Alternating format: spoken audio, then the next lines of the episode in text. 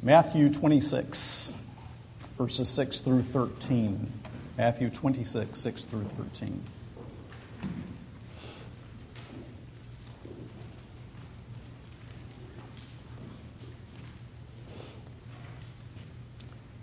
Let's pray before reading. Our Father, as we, your covenant people, this evening bow our hearts and heads and come to this wondrous text, may our hearts once again be moved to consider the sacrifice of our Savior. And may we learn from this woman something of what it means to worship Jesus, in whose name we pray. Amen. Matthew 26, verses 6 through 13. Now, when Jesus was at Bethany in the house of Simon the leper, a woman came up to him with an alabaster flask of very expensive ointment, and she poured it on his head as he reclined at table. And when the disciples saw it, they were indignant, saying, Why this waste? For this could have been sold for a large sum and given to the poor. But Jesus, aware of this, said to them, Why do you trouble the woman? For she has done a beautiful thing to me. For you always have the poor with you, but you will not always have me. In pouring this ointment on my body, she has done it to prepare me for burial. Truly I say to you, wherever this gospel is proclaimed in the whole world, what she has done will also be told in memory of her. Now we've turned the page. Jesus is nearing the cross. This incident follows upon the meeting of the members of the Sanhedrin to plan Jesus' death. We read in this chapter, verses 3 and 4 Then the chief priests and the elders of the people gathered in the palace of the high priest, whose name was Caiaphas, and plotted together in order to arrest Jesus by stealth and kill him. They said, Not during the feast, lest there be an uproar among the people. They gathered and they plotted, which is an allusion to Psalm 31, verse 13, a lament of a righteous sufferer from which comes the words of Jesus on the cross Father, into your hands I commit my spirit. There seem to have been two anointings of Jesus. Evidently, it was not unheard of for rabbis to be anointed in this way. And so, when critics tell you that you're dealing with, um, with contradictions and so forth, no, it seems really that there were two anointings. One in Galilee, we find that in Luke, and the other in Bethany, and we find that in Mark and in Matthew and John.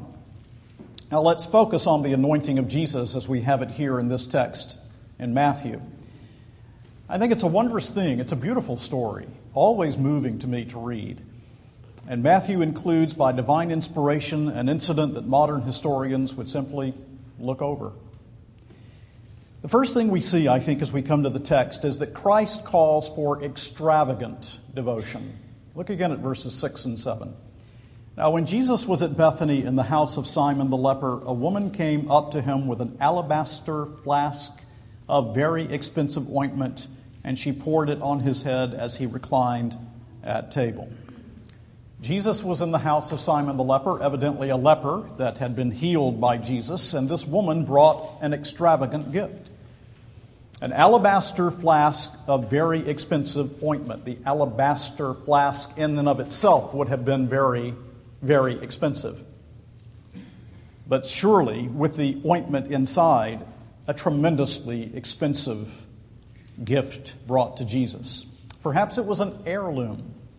Uh, was probably representative of all the savings that this woman, who was Mary of Bethany, we learn from other places, probably all the savings that she had. It was an extravagant gift brought to Jesus. The disciples focus on the cost of the perfume, probably made of the nard plant from the Himalayas. It had come a long way through, through the, the travels of, of those who uh, would trade on the, the road that would pass through Palestine. Nard was used to anoint the hair and the head, as we read in the Song of Solomon, but it was also used to anoint the dead. And here, love and death interplay in this passage. On impulse, it seems, she takes the most expensive item she has, this alabaster flask filled with pure nard, breaks the jar, and drenches Jesus. Can you smell the scent? Imagine the most precious scent, that which most appeals to you. She would have to break off the top of the flask to release the ointment. And even though we're focused on Matthew, John tells us that it was worth about 300 denarii, which was about an average year's wages. A lot of money. The whole house would have been filled with the aroma. And I've read in several places a rabbinic statement. The scent of good oil is diffused from the bedchamber to the dining hall, while a good name is diffused from one end of the world to the other. And indeed, her deed is still told from one end of the world to other, just as Jesus said it would. She brings then the gift of the alabaster flask filled with nard. But really, this woman is bringing the gift of herself, isn't she? That's the gift that she's bringing. Christ calls for this devotion. She's bringing herself when she brings this gift. An impulse, a heart fervent, devoted. Now, what about you? What does this say to you and to me just from impulse of love, have you visited the sick, served a neighbor, whatever it may be, all because of Christ, because of who He is. You give Him yourself. She saw her need of radical mercy, and she brings to Jesus herself and her best.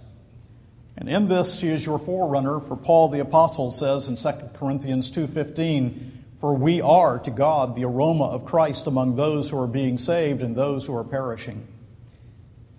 But I think we calculate far too much. Love just loves.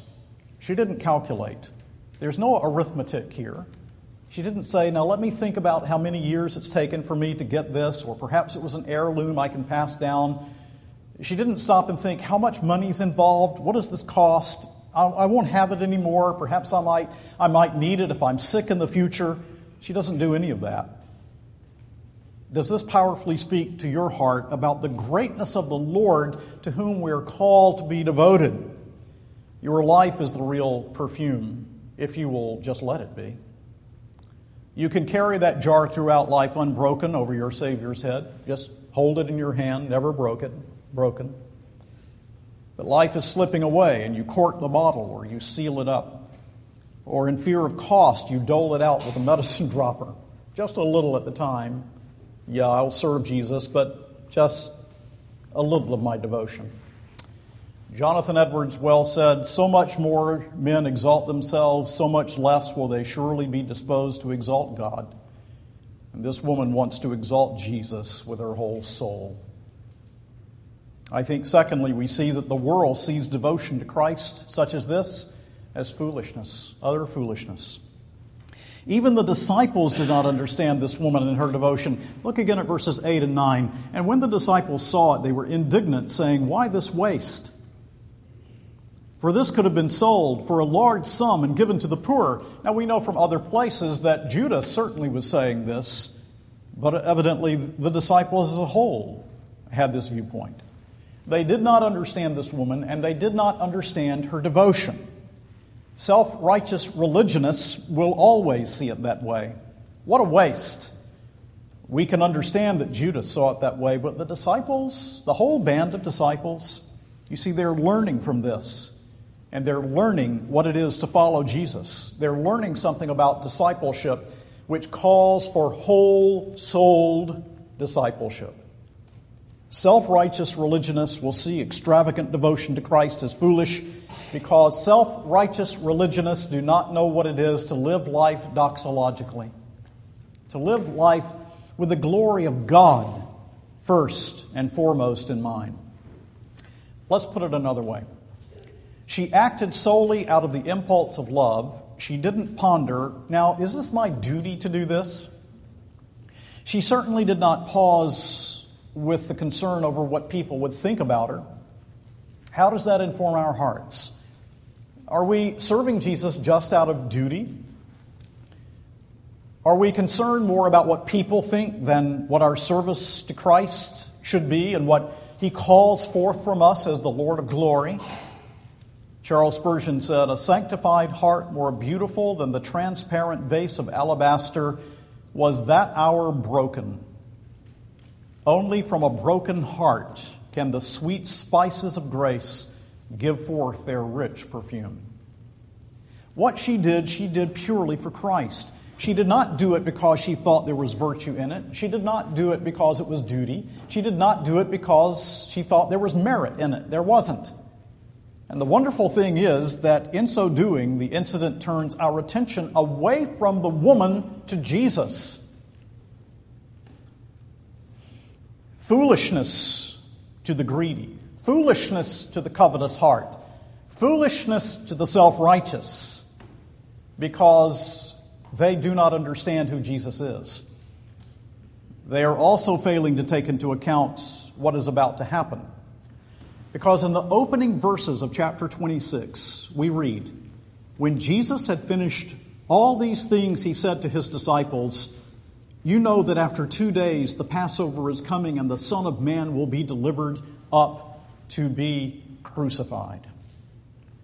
He revealed to his disciples that he is about to be crucified. Revelation only can be our starting point. What God says to us through his word.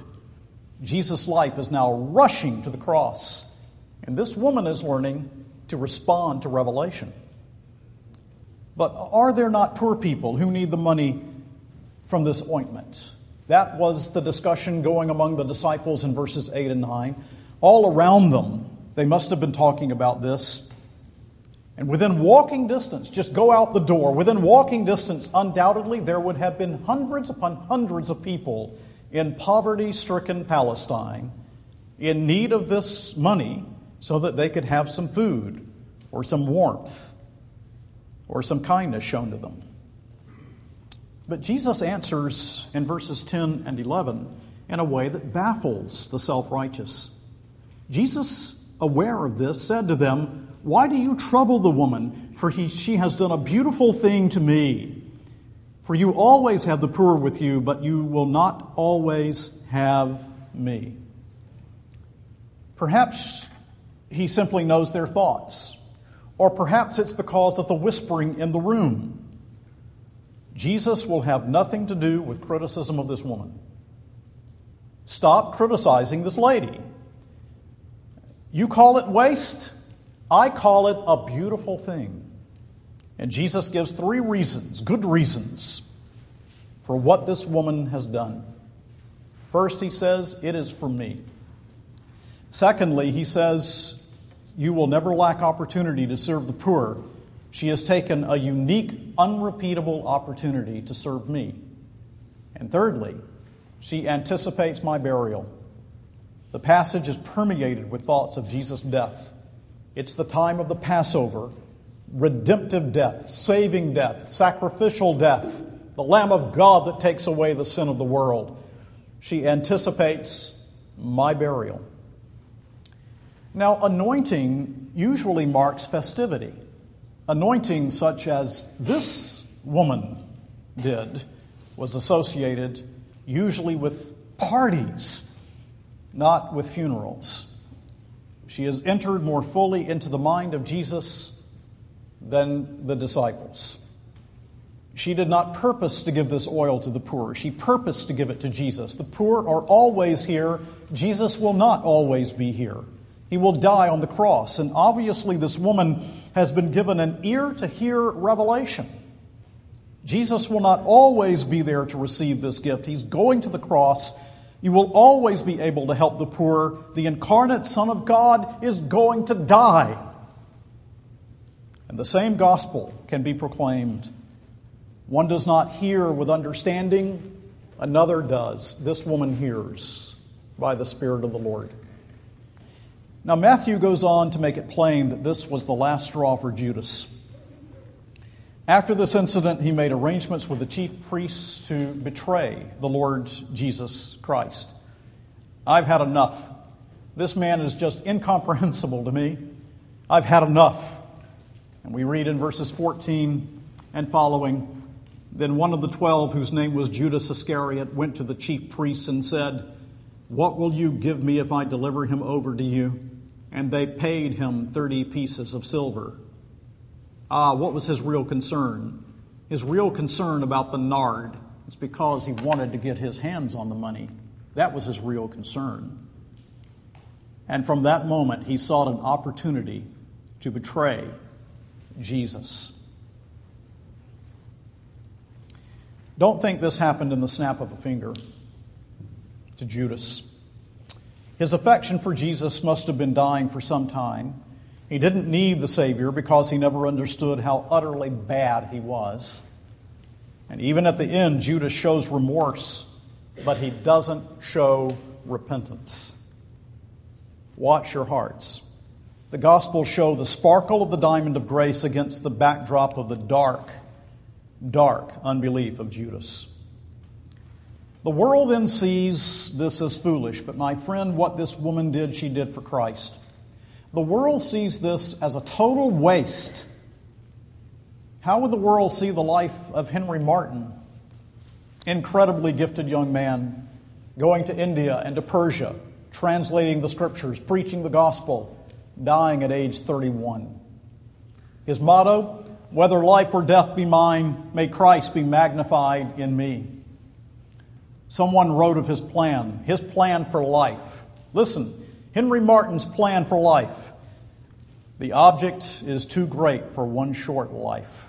I like that. The object is too great for one short life.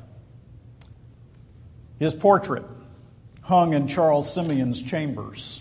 Simeon, that great evangelical Anglican minister in Cambridge, who knew a great deal of suffering himself for the cause of Christ. Be serious, he would say, looking at the portrait. Be in earnest. Don't trifle. Don't trifle. And I won't trifle. He gave his time, Henry Martyn did, his money, his prayer, his energy, and even his health to Jesus Christ. So here we have a clash of worldviews, don't we? A Christian worldview, a biblical worldview, a Christ centered worldview, and the worldview of those who do not understand the gospel. One worldview says, What a waste!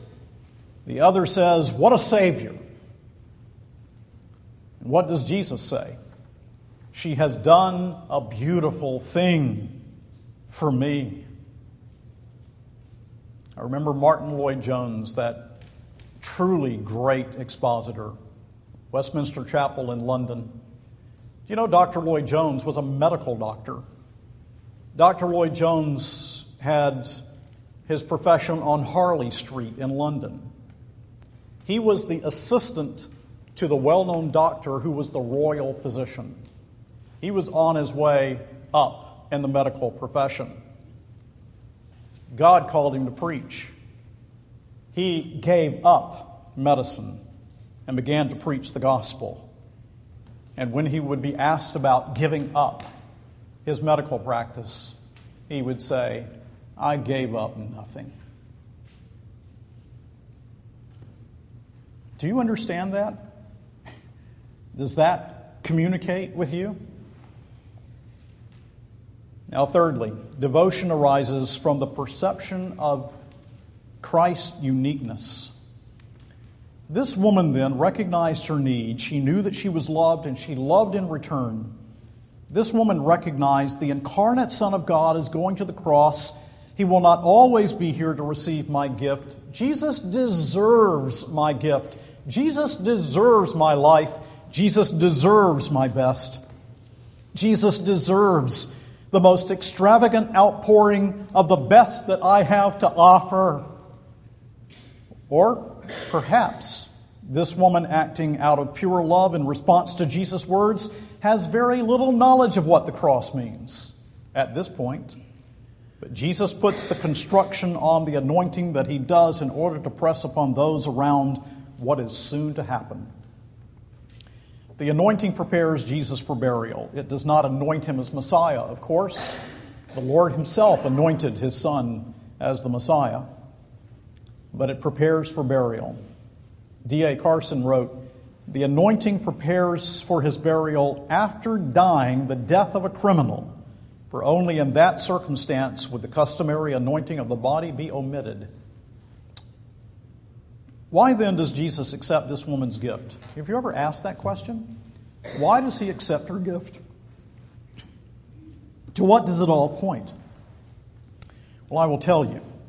Jesus accepts the gift, incomprehensible though it is even to those closest to him at this point, because he deserves it. To put it another way, Jesus accepts the gift because of who he is.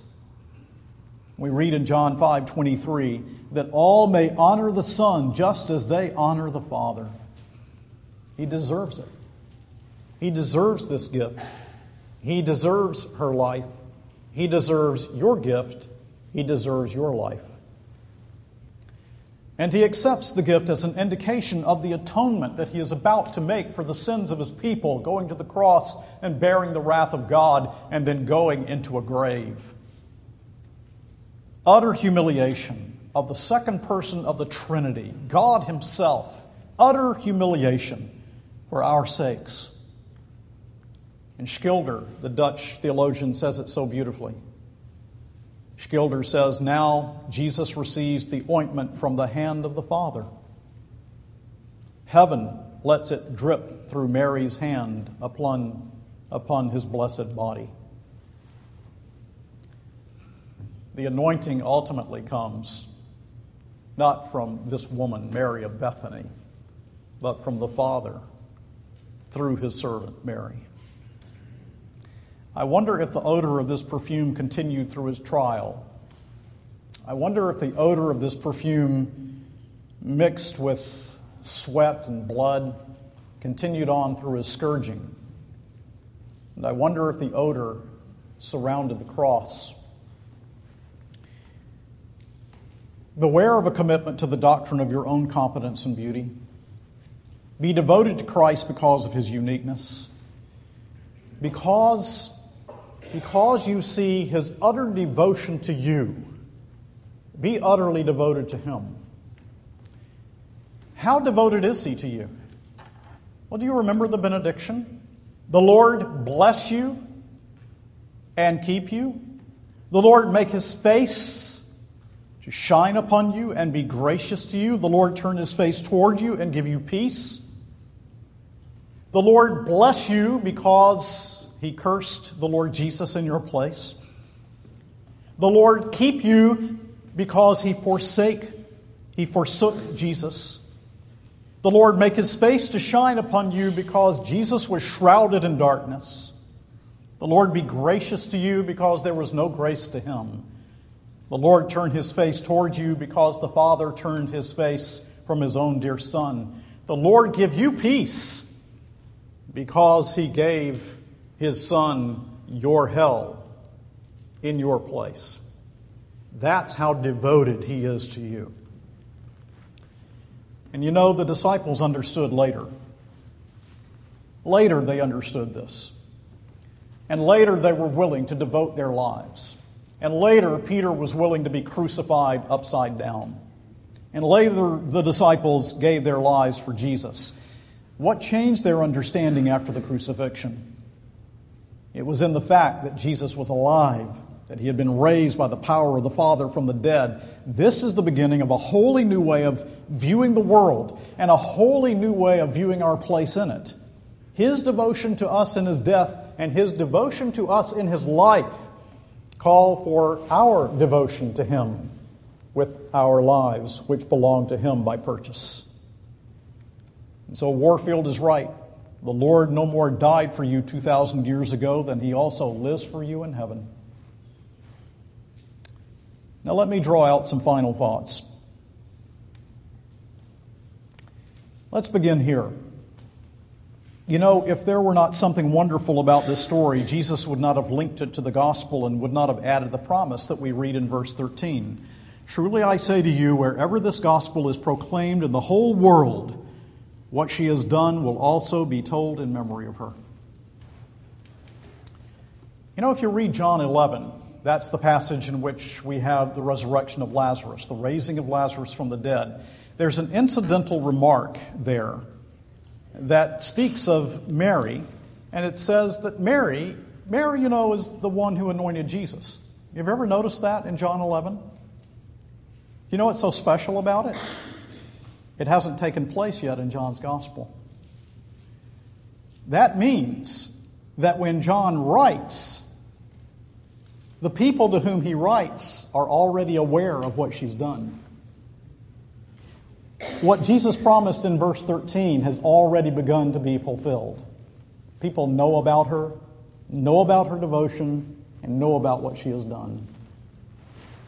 I find that quite wonderful. This woman knew her need. She knew that she was loved, and what she did what she did was produced in a in a word that we just don't use much anymore, and it's that great old word zeal. Zeal. She had no fear of man. She gave no thought to being viewed as foolish so long as she could demonstrate her love to the Lord. And I think it strikes a blow at lazy, sleepy Christianity, which is just not 16 ounces to the pound. What is the last thing that you or I would ever think of bringing to Jesus? I don't know what it may be for you money, your thought life, your sexual conduct, your leisure time, your business ethics.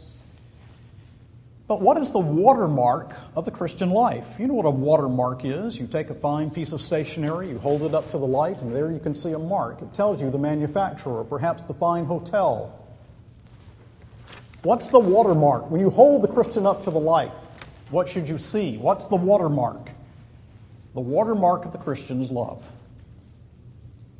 Again, as Edwards says, the essence of all true religion lies in holy love. And that's what we see with this woman. It's not about this woman really at all, not ultimately. This text is about the Christ who draws this from the woman, who has so loved this woman that she cannot help herself. She must show her devotion to the Lord. Is that you? I know that God loves me and Christ has shown his love to me, and it so overwhelms me, I can't help myself. I must show my devotion to the Lord. Now, Charles Spurgeon preached on this text, and I read it, the sermon, when I was about 16 years old. He handled it quite differently than I'm handling it tonight. There's something about that sermon that really impressed me, mightily impressed me. And let me give to, to you the, the one little sentence. Spurgeon said this. This is the application of the great preacher, Charles Spurgeon, from this text. However extraordinary may be the mandate, go and do it. Now, there I am, a 16 year old boy, reading Charles Spurgeon. Lord, does that mean I really can be a minister of the word? that I really can devote my life to the preaching of the gospel and pastoring your people? Lord, can I do that in service to you? However extraordinary may be the mandate, go and do it. That seemed extraordinary to me.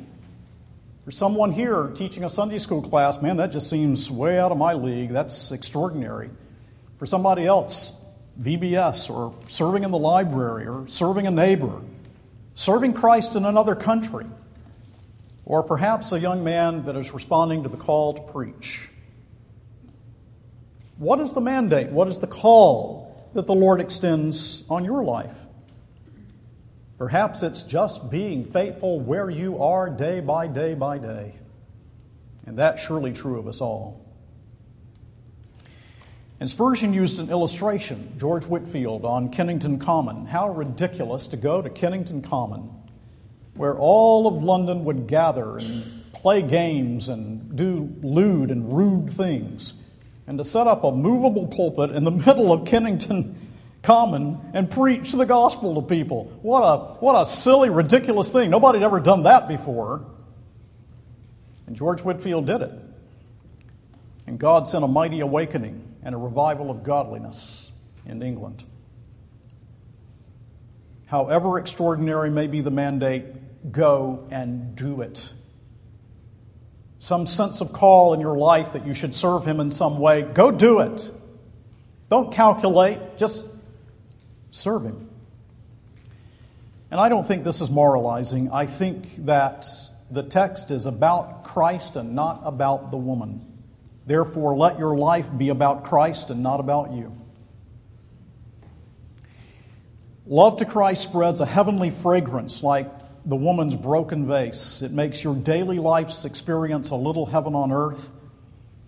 And true love to Christ makes the duties he requires of us delightful because they are dipped by faith in Christ's crimson blood.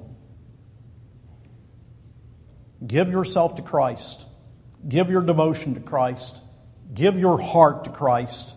And whatever you give, know that what He has given to you is way out of proportion, infinitely out of proportion to anything that you will give for Him.